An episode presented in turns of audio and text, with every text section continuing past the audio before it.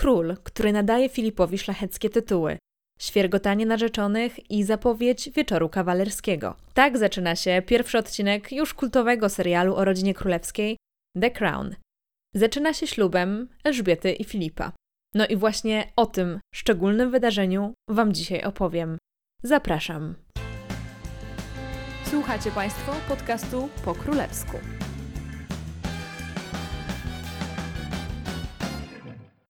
Cześć, nazywam się Anna Orkisz i jestem Waszą przewodniczką po królewskich tematach i dramatach.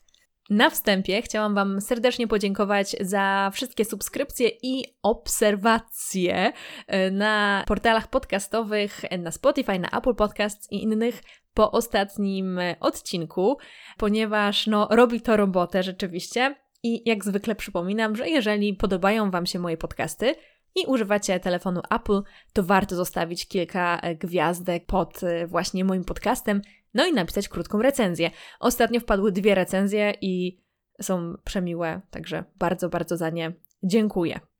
Kolejny odcinek to będzie dziesiąty odcinek. No i e, szybko tutaj zapowiem, że będą to pytania i odpowiedzi, także jeżeli macie do mnie jakieś pytania, a słuchacie tego odcinka, kiedy on się pojawił, czyli powiedzmy w weekend listopadowy, no to możecie jeszcze do mnie na Instagramie mm, po królewsku napisać właśnie jakieś pytania i a nuż trafią one do odcinka dziesiątego, czyli następnego dla mnie już okrągłego, jubileuszowego. Świętujemy, a co tam? No a świętujemy, bo dzisiaj mamy taki odcinek też świąteczny. Przecież ślub to wielkie święto miłości i, i narzeczonych i w ogóle całej rodziny. Także jedziemy. Jeżeli jesteście już po swoim wielkim dniu, to na pewno wiecie, że przed ślubem jest y, no, cała masa przygotowań. No ale jeżeli nie jesteście, na przykład tak jak ja, no to może na przykład wiecie to z programów Izabeli Janachowskiej, która ratuje ślubne przygotowania w ostatnim momencie. Czy wówczas jeszcze księżniczka Elżbieta miała taką wróżkę? No, trudno powiedzieć, ale na pewno do ogarnięcia miała jeszcze więcej rzeczy niż przeciętna panna młoda. O zaręczynach i ich przebiegu już trochę mówiłam w piątym odcinku podcastu o księciu Filipie. Bardzo Wam go polecam, bo przybliżam tam kompaktowo, a zarazem kompleksowo sylwetkę księcia małżonka. Para zaręczyła się zupełnie prywatnie w 1946 roku. Pierścionek, który dostała Elżbieta, nie był kupiony za fortunę, zresztą której Filip wówczas absolutnie nie miał, ale nastąpił mały recykling ze starej tiary matki Filipa, która po prostu podarowała mu fragmenty tej tiary, aby mógł e, przetopić ją e, i jakby no zrecyklingować na pierścionek dla swojej ukochanej. No i właśnie diamenty, które były w tiarze, znalazły się w pierścionku Elżbiety, a metal, który je ostatecznie otaczał, no to była już czysta platyna. Jak na tamte czasy i na księżniczkę, no bo pamiętajmy, że była to domniemana następczyni tronu, no to wygląd pierścionka, który Filip zamówił, był dosyć skromny. Jednak księżniczka podobno taki chciała, aby mogła go nosić po prostu na co dzień, no i nosi go po dziś dzień. Dodatkowo pierścionek nie mógł być zbyt strojny, bo były to bardzo cienkie lata powojenne, no i generalnie trochę takie epatowanie blichtrem no byłoby troszkę nie na miejscu, więc miało być skromnie.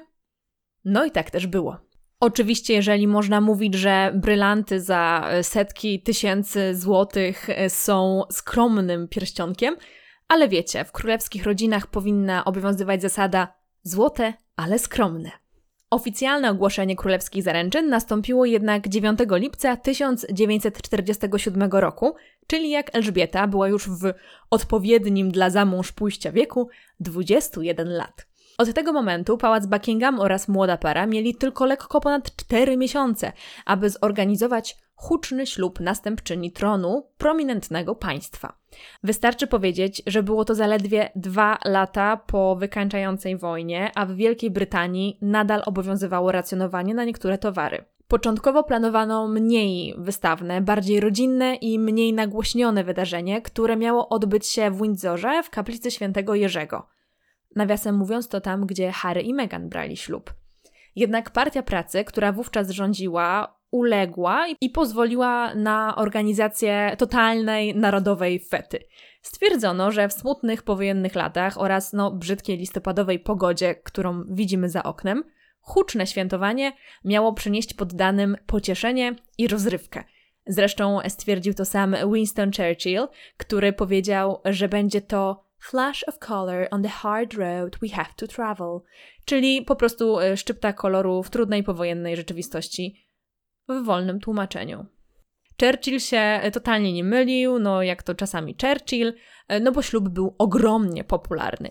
Nie dość, że zgromadził na ulicach Londynu niesamowite tłumy, to jeszcze na całym świecie relacje z niego słuchało 200 milionów ludzi. No a to były takie czasy, że nie każdy, proszę Państwa, miał radio. Zresztą po wojnie rodzina królewska miała całkiem wysokie notowania, ponieważ para królewska, czyli królowa Elżbieta, nazywana również potem królową matką, oraz jej mąż, y, król Jerzy VI, nigdy nie opuścili Londynu czy w ogóle Wielkiej Brytanii. A księżniczka Elżbieta była trochę tak no, propagandowo promowana przez rodzinę, kiedy sama służyła w służbach pomocniczych w armii Uczyła się na mechanika samochodowego.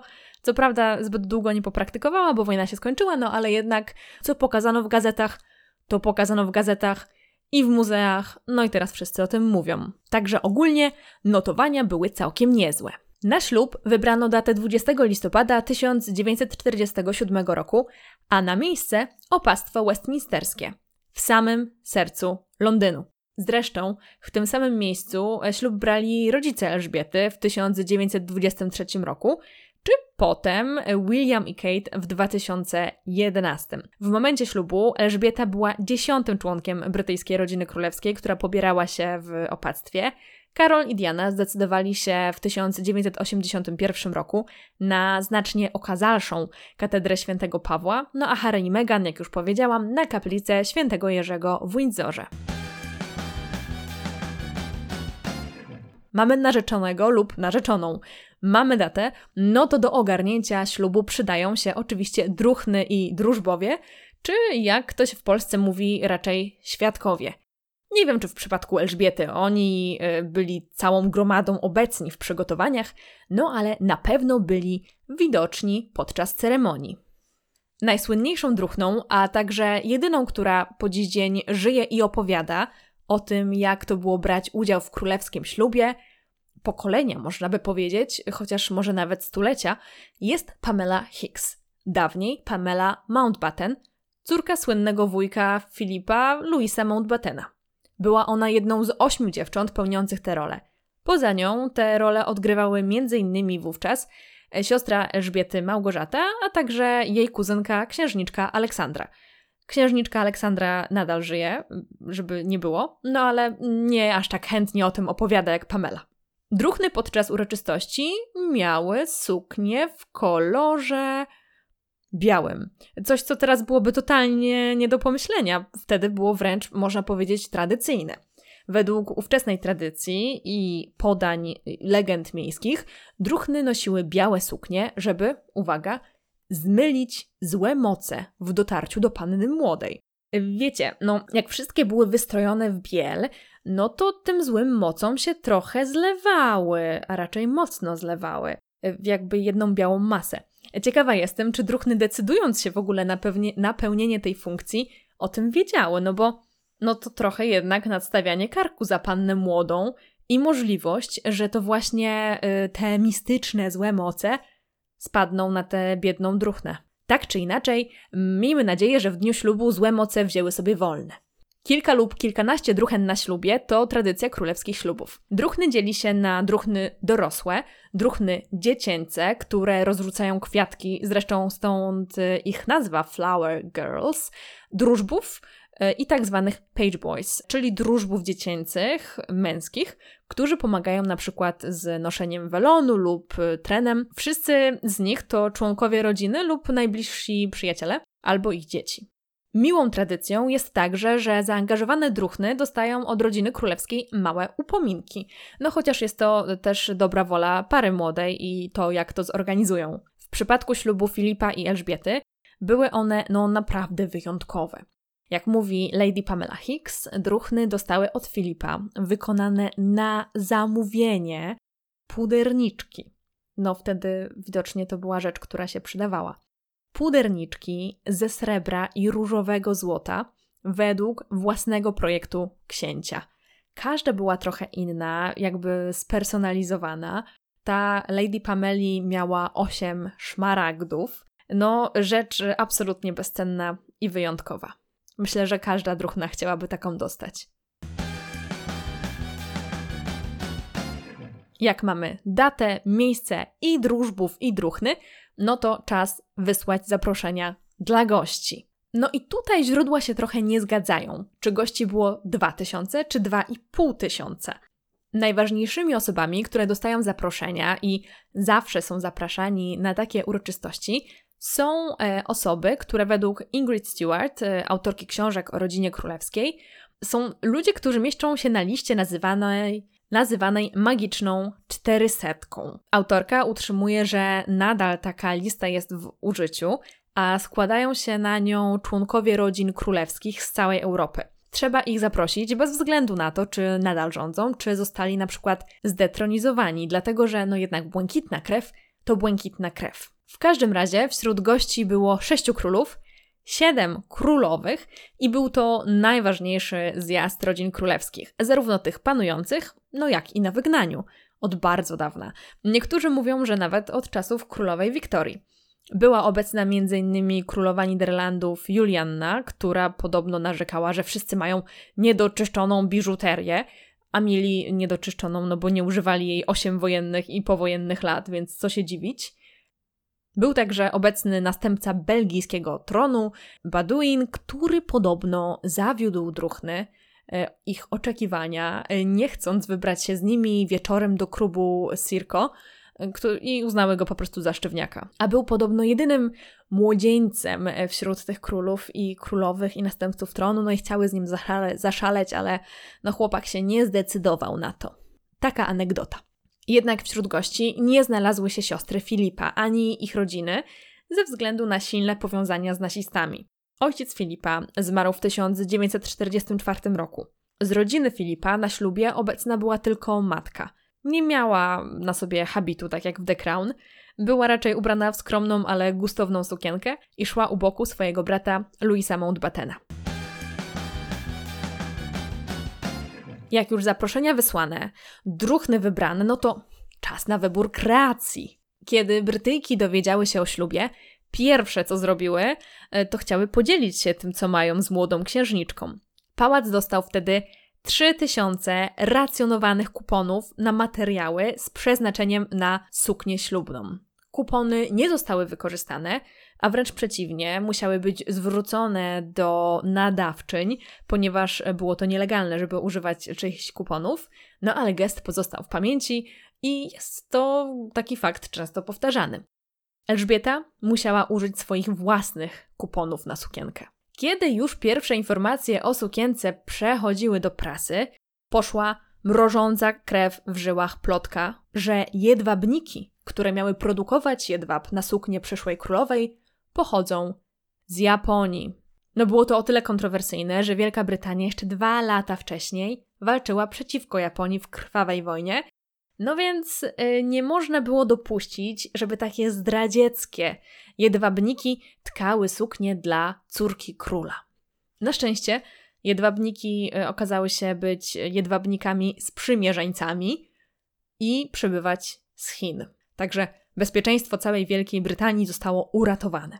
Materiał był tkany w Szkocji i pracownice, które tkały jedwab, totalnie nie wiedziały, na co przygotowują materiał w tej fabryce, że tak powiem były produkowane materiały na różne ważne kreacje, ale no jeszcze nigdy na królewską suknię ślubną.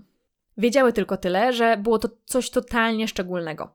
A dowiedziały się w momencie, kiedy dostały zaproszenia na królewski ślub. No to się musiały zdziwić.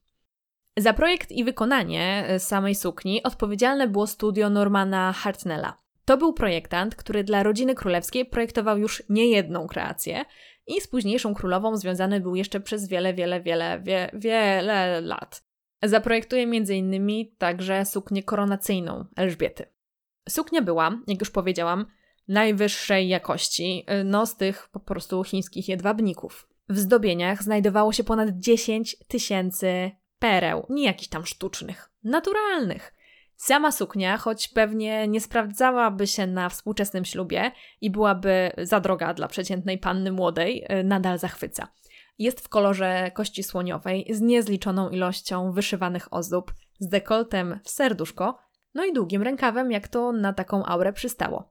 Do sukni był welon. Welon zrobiony z najwyższej jakości tiulu, bardzo bogato zdobiony, mający 15 stóp długości i ciągnący się przez pół katedry westminsterskiej.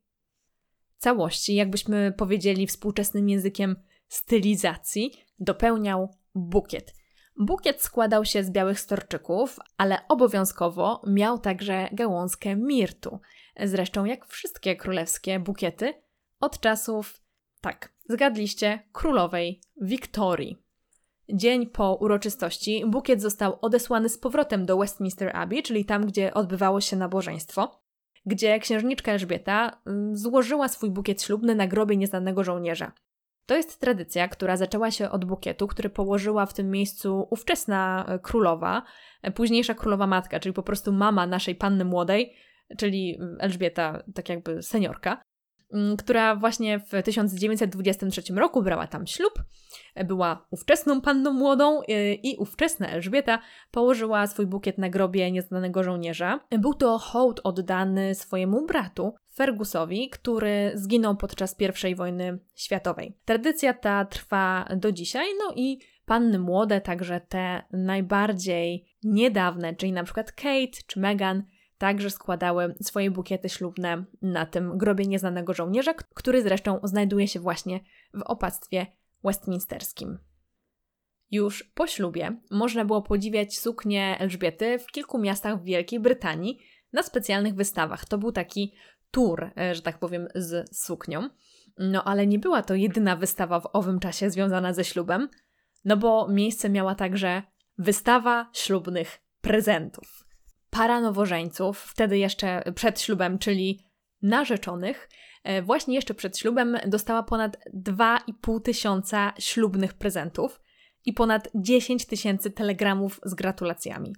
Przy wcześniejszych królewskich ślubach nie było to popularne, żeby osoby nie będące blisko z rodziną królewską wręczały lub wysyłały upominki, jednak ponieważ to miał być taki ślub całego narodu i chciano trochę wyjść do ludzi, e, postanowiono także przyjmować podarunki od poddanych. Księżniczka Elżbieta dostała na przykład około 100 par pończoch. Towaru wówczas bardzo limitowanego. Popularnym prezentem była także porcelana, kryształy, no i ogólnie wszelkiej maści zastawa stołowa. No oczywiście najwyższej jakości. Para dostała także obieraczkę do ziemniaków, maszynę do szycia, a nawet lodówkę. No trzeba przyznać, całkiem praktyczne te prezenty. Było wśród nich także trochę rękodzieła. Od najbliższych para dostała także dosyć użyteczne podarunki. Od babci Elżbiety, królowej Mary, dostali półkę na książki. Od księżniczki Małgorzaty kosz piknikowy, a od rodziców Elżbieta dostała perły, które zresztą uwielbia i nosi do dziś. Zresztą biżuteria także była całkiem modnym podarunkiem ślubnym i zajmowała dużą część tej wystawy. Wszystkie prezenty były pokazane właśnie na tej specjalnej wystawie, zorganizowanej na tę okazję w St. James's Palace. I mm, ta wystawa była po prostu otwarta do zwiedzania dla każdego, także e, moglibyśmy sobie przyjść i zobaczyć, co tam para dostała. Jak wszystkie przygotowania zostały już poczynione, no to nadszedł czas na celebrację, radość i zabawę. No bo właśnie, wiecie, że Elżbieta i Filip mieli wesele przed ślubem?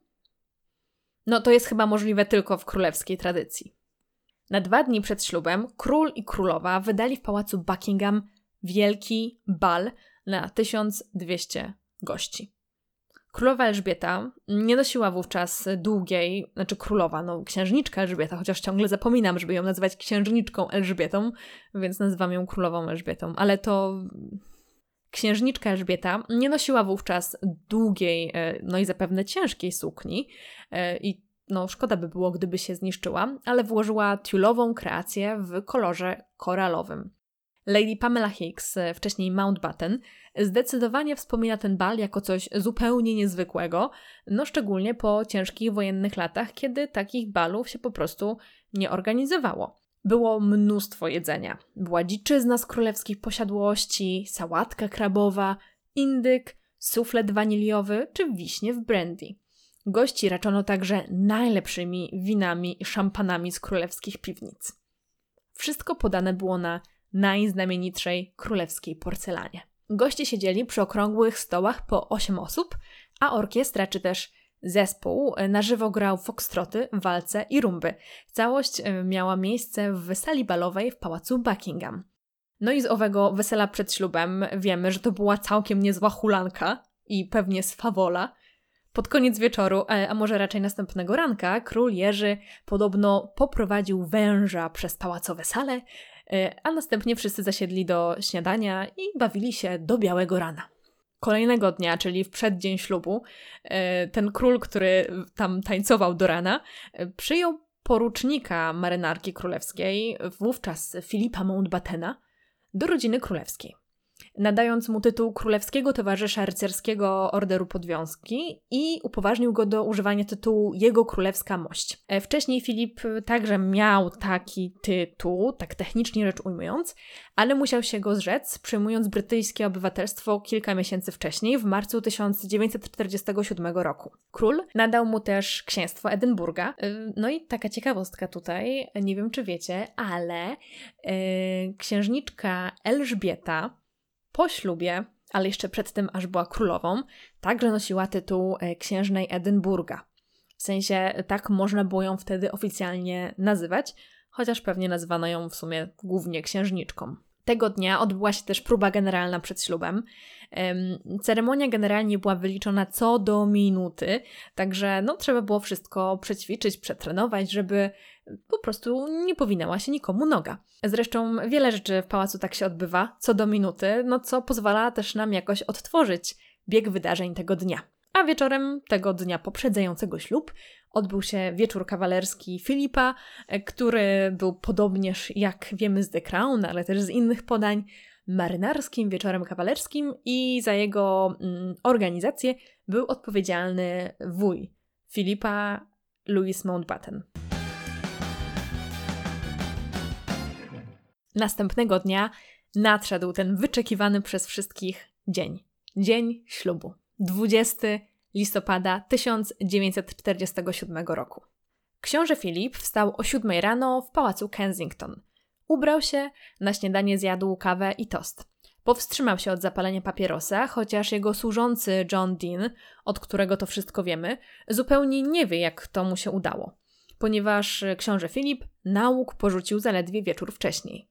Do księcia przyszedł jego drużba, świadek, czy jak to się tam określa, w królewskich kręgach podobno jest to stronnik, chociaż wydaje mi się, że to jest jakieś dziwne tłumaczenie z angielskiego. E, tak czy inaczej, tę zaszczytną tak czy inaczej tę zaszczytną rolę objął tego dnia David Milford Heaven, swoją drogą kuzyn Filipa. David zjawił się rano w apartamencie Filipa w pałacu Kensington i panowie już y, od samego rana sączyli gin z tonikiem. W tym czasie w pałacu Buckingham księżniczka Elżbieta obudziła się podobno przed czasem. Jako, że ślub był za kilka godzin, no to przystąpiono e, od razu do przygotowań. Podobno makijaż Elżbieta zrobiła sobie sama, chociaż no nie wiadomo ile w tym prawdy. Nad resztą czuwało jej najbliższe otoczenie oraz jej druchny. To właśnie one podzieliły się tragicznymi i nerwowymi wtedy, no a teraz z perspektywy czasu, zabawnymi historyjkami o przedślubnym rozgardiaszu. Generalnie problemy były trzy.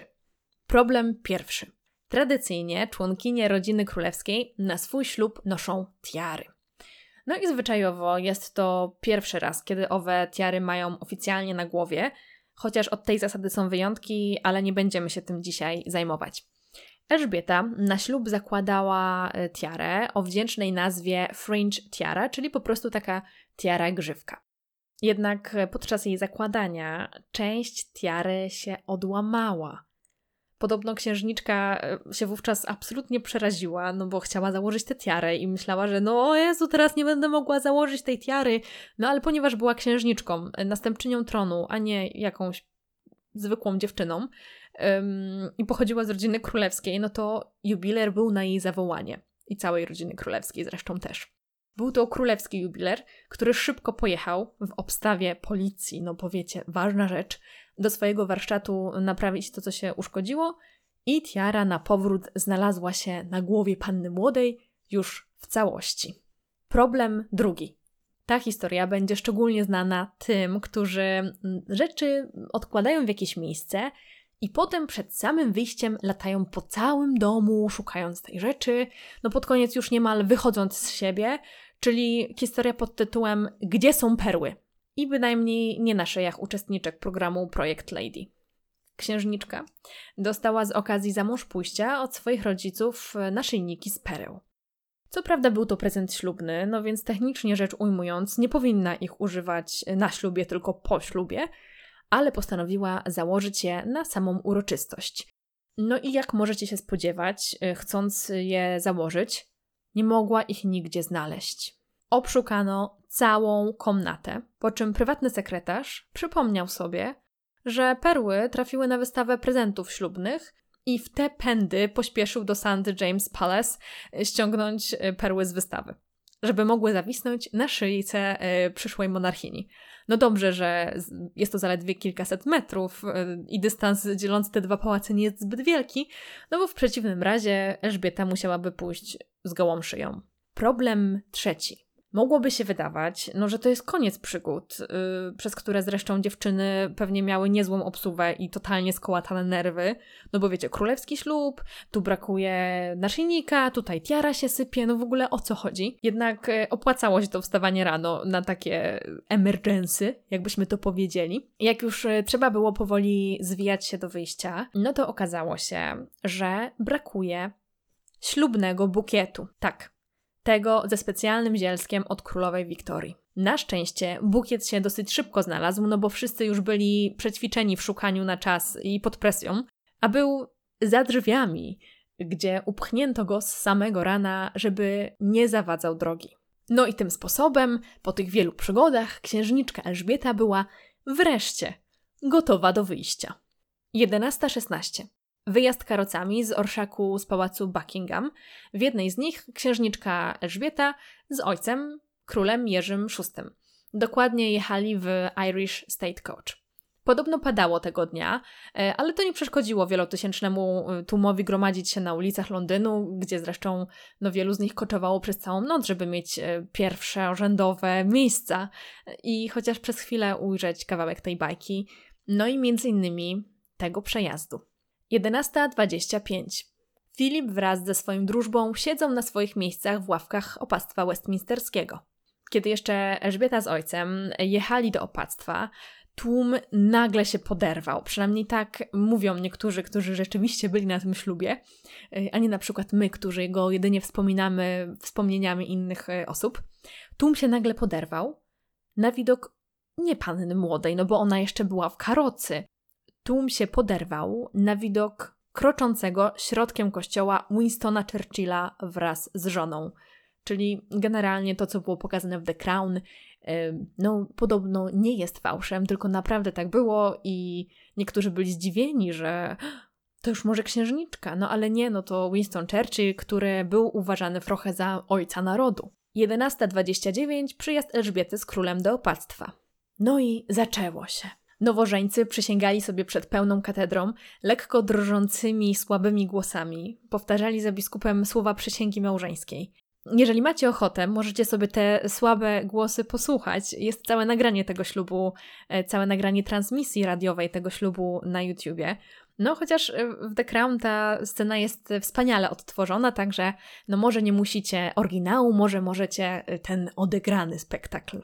Reszta transmisji, która jest na YouTubie, jest bardzo nieciekawa, ponieważ pokazuje głównie elementy wnętrza Westminster Abbey w czerni i bieli, żeby nie było. Po całej uroczystości do pałacu nowożeńcy wracali tak zwaną szklaną karocą, no, która po prostu, wiecie, miała dużo szkła, żeby wszyscy mogli znowu uszczknąć trochę z tej bajki. W pałacu czekało na nich przyjęcie. Raczej dosyć małe, no bo na około 200 osób, no tylko dla tych najważniejszych i było określane jako ślubne śniadanie, no chociaż było już grubo po 13. Muzyka jak zwykle była na żywo, a z jedzenia nie było nic wyszukanego, tak jak na tak zwanym weselu przed ślubem dwa dni wcześniej, e, ale raczej zimne przekąski z bufetu, były też toasty, no i był tort. W tym wypadku tort nie był krojony jakimś tam nożem, ale był krojony mieczem, który Filip dostał od króla Jerzego VI, czyli ojca panny młodej. Oczywiście, jak na królewską tradycję przystało, był to tort y, owocowy, bo, bo takie się po prostu je torty w rodzinie królewskiej. A propos tortu, e, to podobno na ślub było przygotowanych 11 tortów. No, jeśli świętowali tyle czasu, to w sumie trudno się dziwić, że 11 tortów było im potrzebne i tyle ludzi. Jeden z nich był zrobiony przez e, Bermondsley Cake Factory The Pig Friends i ta fabryka była taka dumna, yy, że robili w ogóle jakiś królewski tort. Jest to fabryka w Londynie, yy, w niezbyt bogatej dzielnicy, że od razu zrobili replikę tego tortu. I wstawili, wystawili po prostu w fabryce dla publiczności. Jak ktoś wchodził, to mógł sobie zobaczyć. Miał 6 stóp wysokości i 6 pięter. Spokojnie, replika nie miała w środku ciasta, które mogłoby zgnić, e, ale miała to takie zachwycające zdobienie z zewnątrz. Przepiękne, e, białe, możecie sobie znaleźć w internecie. No ale historia tego tortu jest, a właściwie tej repliki o tyle ciekawa, że kiedy muzeum e, czy ta fabryka zamknęła się w 2011 roku, no to wtedy inne e, obiekty z tego mini muzeum fabrycznego zostały przeniesione po prostu do innych muzeów. Ale ten eksponat był zbyt delikatny, ponieważ no bano się ruszyć, że e, no prawie 70-letnia replika ciasta się rozsypie w drobny mak. Więc 4 lata później, w 2015 roku roku nadal znajdował się w opuszczonym budynku. No i ktoś się do tego budynku włamał i totalnie tę replikę zdewastował, posprejował. No wiecie, no, nie było czego zbierać. Wtedy ktoś wpadł na pomysł, żeby zrobić replikę repliki. Jest taki cały odcinek podcastu, który. Mm, polecę Wam na e, moim Instagramie, e, który właśnie opowiada o tym, jak ta replika była robiona, bo naprawdę było to niełatwe zadanie. E, zajęło wiele miesięcy i zatrudniono do tego wolontaryjnie, bo to był wolontariat, wielu najznamienitszych cukierników, no ale replikę zrobiono. Jeżeli będziecie w Londynie, no to jest takie muzeum, mini muzeum właśnie przy fabryce, gdzie można tę replikę oglądać. Podobno jest bardzo ładna. No i oprócz tego y, anegdotycznego tortu, y, o którym właśnie powiedziałam, był też ten najbardziej oficjalny. Miał on wysokość 9 stóp i 4 piętra. Nie jest znany na niego dokładny przepis i kiedy odtwarzano go z okazji 70. rocznicy królewskiego ślubu, no bo widocznie wiele osób stwierdziło, że w ogóle rocznica taka okrągła królewskiego ślubu to świetny pomysł, żeby jakieś repliki tortów robić, no to wcale nie było łatwo go zrobić. Mm, również tutaj polecam e, troszkę zanurkować w internecie i zobaczyć, jak wyglądał ponieważ no, jest ogromny, ogromny tort. Dominującym kolorem była oczywiście biel, no i ozdoby były z lukru, który nazywa się Royal Icing, czyli w dosłownym tłumaczeniu królewskiego lukru. Y, tak, tak, y, to jest królewski lukier, ponieważ pierwszy raz był użyty na torcie królowej Wiktorii. I jak zawsze mówię, y, moi stali słuchacze nie są w ogóle y, zaskoczeni tym, że często mówię, że coś działo się od królowej Wiktorii, y, ponieważ wszystkie tradycje praktycznie, które są w brytyjskiej rodzinie królewskiej, są bardzo często od królowej Wiktorii. No dobra, ale wracamy do przyjęcia. Po torcie i pośleniu się para młoda wyszła na ten słynny balkon w pałacu Buckingham, pomachać do przybyłych pod pałac, a było ich całe mnóstwo i świadkowie, którzy byli na tym balkonie, mówią, że było tak głośno, że nigdy nie słyszeli takiego harmidru i było tyle ludzi, że robiło to naprawdę ogromne, ogromne wrażenie. Podczas przyjęcia był też czas na pamiątkowe fotografie w parze z rodzicami, z druchnami, no ze wszystkimi wszyscy musieli być obfotografowani. Po wszystkim nowo poślubiona para wyruszyła na miesiąc miodowy. Dokładnie tak.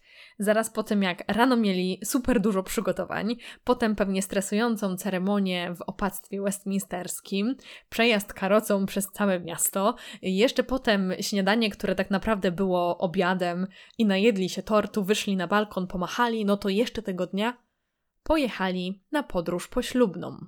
Pojechali e, otwartym powozem wśród wiwatów spod samego pałacu Buckingham, e, także przejeżdżając przez miasto i pokazując się e, tutaj Londyńczykom i Brytyjczykom, którzy wystawali na ulicach, żeby tylko ich zobaczyć.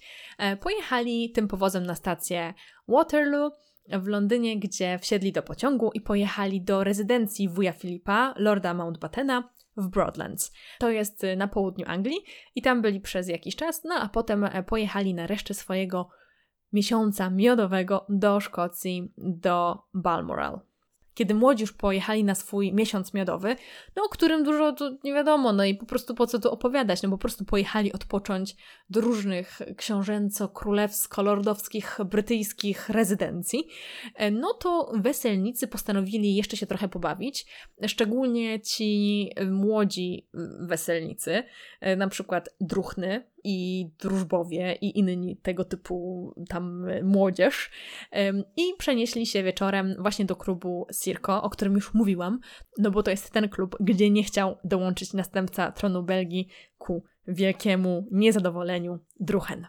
I tak kończy się y, odcinek o królewskim ślubie. Y, dla mnie totalnie wyjątkowy, bo bardzo lubię ten temat, a pierwszy odcinek serialu The Crown jest moim absolutnie ulubionym. Może przez tę atmosferę, a może przez y, taki sielski anturaż. To, co jeszcze mogę powiedzieć na końcu o ślubie, to to, że naprawdę było to wydarzenie ważne wówczas dla Brytyjczyków. Mm, było trochę kontrowersyjne, jak mówiłam, dlatego że E, zdecydowano się na jego organizację, taką zupełnie bo na bogato, e, w momencie, kiedy Wielka Brytania przechodziła przez duże kryzysy, kiedy Brytyjczykom było nawet trudniej niż podczas wojny, kiedy było mniej towarów, większe racjonowanie żywności e, i innych artykułów, więc wcale łatwo nie było, a jednak zdecydowano się na taki wielki ślub. Czy to dobrze, czy źle, nie mnie oceniać, ale zdecydowanie to był taki trochę sygnał, że Wielka Brytania próbuje wrócić, próbuje wrócić do tej swojej próbuje wrócić do tego bycia imperium i pokazanie właśnie takiej wielkiej imprezy, jakim jest ślub w rodzinie królewskiej na najwyższym szczeblu.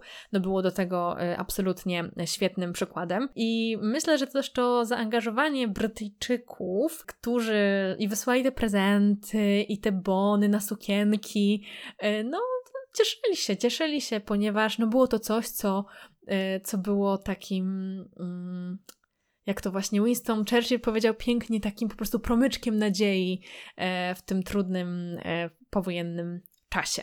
Dziękuję Wam bardzo za wysłuchanie tego odcinka.